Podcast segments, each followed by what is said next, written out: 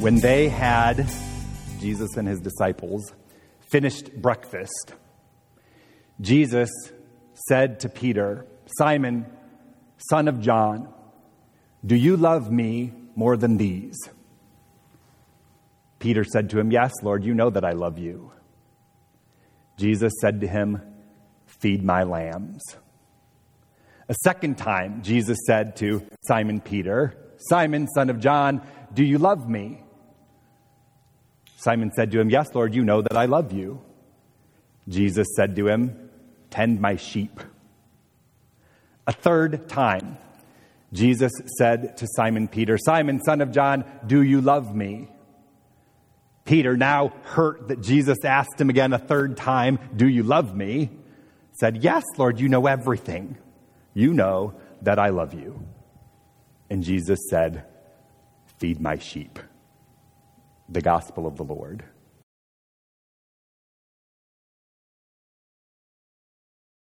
So I hope that you will notice a theme of sorts over the course of the next few weeks, both in my Sunday morning sermons and in the newsletter article that I hope you will read when you pick it up on your way out today or when you see it online in an email or find it on the website for those of you who might be watching online.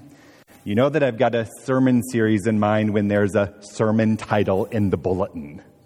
It means I was able to prepare and plan for things a little more in advance than is my normal way. But I hope all of this carries over into all that we are up to around here in the days to come. I'm thinking about, as you can see, life on the other side of Easter these days and trying to take advantage of our time together in worship and this bully pulpit that I have to invite you to join me in that. So, in the next few weeks, I hope to share information and some invitations and some measure of inspiration too about how, now that we're living life blessed with the good news of God's grace and mercy and love and new life, hopefully, we're going to be encouraged in some new ways about what that can look like, specifically around here in our personal lives, in our life together as partners in mission, and for the sake of this world full of sheep and lambs that Jesus has called us to love and tend to and serve. The short of the long is, I want to share some scoop with you all that is as practical as it is holy about what we're trying to accomplish as a congregation. And I'm making no bones about the fact that we are in a place, not just on the other side of Easter, but on the other side of this pandemic, whenever that time comes, where we could use as many hands on deck to make all of this good stuff happen. If you're one of the many people who join us online, you might be wondering if any of this will apply to you, but please bear with me. I believe that if what we do as a church is faithful in any way, it will be, should be anyway, meaningful for anybody to know about, to join us in however you're able, or to, at the very least, pray about for and with us. Quite frankly, I'm starting to feel called back to my mission developer ways again. Because there is so much potential post Easter and again, post pandemic, whenever that time actually arrives. So many ways to do church differently and with an eye toward growing and um, embracing the growing and changing community and world around us these days. I know that we are all excited about getting back to whatever normal was for us before COVID 19 upset the apple cart of our church and every church, really. And I'm grateful for that too. But COVID has also revealed and has also accelerated a lot of need for change in the way we live as the body of Christ in the world. And so, over the course of the next few weeks, I hope to share some of what that could look like for us here. Today, I want to start by talking about and celebrating this Stephen Ministry program that you've heard us talking about so much. We're going to commission this cohort of 14 Stephen ministers in a moment. We're going to give thanks for the last six months worth of time that they have invested in learning and praying and preparing to serve as Christian caregivers. And so I love this handout that Amanda Terrell found. It's in your bulletins if you want to pull it out. How it describes Stephen ministers as the after people. I won't read it all for you, but it describes beautifully what Stephen ministry and Stephen ministers have been called to do. This idea that they offer care and love and conversation and companionship for people after the funeral, after the diagnosis, after the baby is born or after the last child leaves home, after your friends and family have heard about whatever it is too many times, but that you still have more to say. You get the idea. It is a beautiful thing to be one of these after people.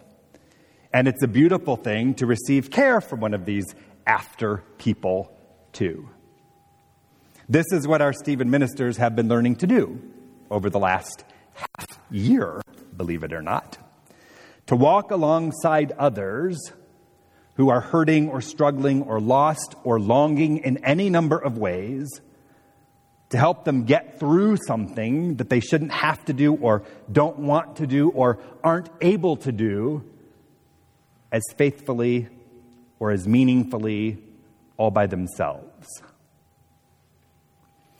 And one of the first things I learned on my first day of Stephen Ministry leader training was how I wished that we would have or could have or should have made this ministry a part of our life together from the very beginning. It would have changed, I believe, the DNA of who we are and how we can be differently, and even more faithfully, I believe, as a congregation in the world. To follow Jesus, I mean by teaching and encouraging and preparing and commissioning one another to care for, to tend to, to love one another, not leaving all of that up to the pastors of our congregation, I mean. Even though that's the way it is in too many congregations, and no small part of the reason there is this phenomenon called the Great Resignation in clergy circles that's been happening over the last two years it was never meant to be that way. That pastors did all the caregiving, I mean. Just ask Simon Peter. Just before what we heard in this morning's gospel story, Jesus had surprised the disciples by showing up on the shore of the Sea of Tiberias after they'd spent a long night and a very early morning not catching a thing. From the shore, Jesus tells them to cast their net on the other side of the boat, which they do, and then they catch so many fish they can barely get them all into the boat. And then, after they grill some fish for breakfast, Jesus grills Peter with this little Q&A. Do you love me? Do you love me? Do you love me? He asks him over and over and over again. Yes. Yes. Yes. Peter replies. Then feed my lambs. Then tend to my sheep.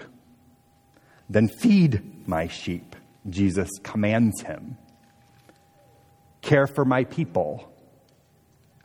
Tend to my children. Love one another, he says. Do for others what I've done for you. Love your neighbor as yourself. And I didn't pick this gospel reading because it was going to be Stephen Ministry Commissioning Sunday. This is always the assigned reading on this Sunday after Easter because this is just who and how we're all supposed to be on the other side of Easter's resurrection. None of this was or should have been news for Peter or for the others who were having breakfast that morning. Jesus had been asking and showing them how to do all of this all along the way. The difference was that everything had changed now. Everything had changed because they were after people all of a sudden. All of them. Just like you and me. People after the crucifixion and death of Good Friday, I mean. People after the resurrection and the empty tomb of Easter morning, I mean. People after that moment in the upper room we heard about last week, when Jesus showed them his hands and his side, after he breathed on them and revealed for them the Holy Spirit, after he gave them authority to forgive or to retain sins, after he gave them every reason to believe that he was who he said he had been all along. And the good news is, we're all after people. People. We all live on the other side of Easter's good news in a way that is meant to move us to love differently and to hope more boldly and to give more generously and to humble ourselves more vulnerably and to serve more willingly and to follow Jesus more faithfully. So today, yes, we are giving thanks for and we are blessing in a special way our Stephen ministers and all they stand to add to our life together. But I'm praying for every one of you that you will be praying about and that you will be planning for how to love and to follow and how to live more like Jesus on the other side of Easter as a partner in mission in this place.